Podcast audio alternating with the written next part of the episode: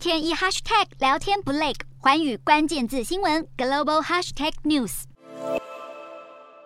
猴痘疫情持续蔓延全球，病例数翻倍成长。而才刚在五日宣布将猴痘列为公共卫生紧急事件的美国，现在却面临疫苗供不应求的问题。而美国官员指出，拜登总统正尽可能将有限的疫苗运用到极限。美国 FDA 已批准对接种者进行皮内注射，虽然和传统的皮下注射和肌肉注射相比，使用上较为复杂，但是却只需用到原有剂量的五分之一。但美国的疫苗短缺问题还不是最严重的。根据英国金融时报九日报道，英国目前全国疫苗库存量只剩下八千三百多剂，如果没有获得补充，将在两到三周内全数用尽。而英国最新一批的十万剂猴痘疫苗订单，恐怕要等到九月底才会送达。而随着猴痘传播范围的扩大，感染猴痘的族群也越来越多元。根据世界卫生组织统计，截至七月底，全球已出现超过八十名儿童猴痘病例。而最新传出儿童猴痘病例的是德国，德国南部在当地时间九日出现首例儿童确诊病例。确诊者是一名四岁女童，目前无任何症状。公卫专家认为，幼儿托育中心、学校以及公共泳池都是猴痘在儿童之间传染的高风险场所。专家警告，儿童病例数提升，可能也代表迟早会爆发大规模群聚感染。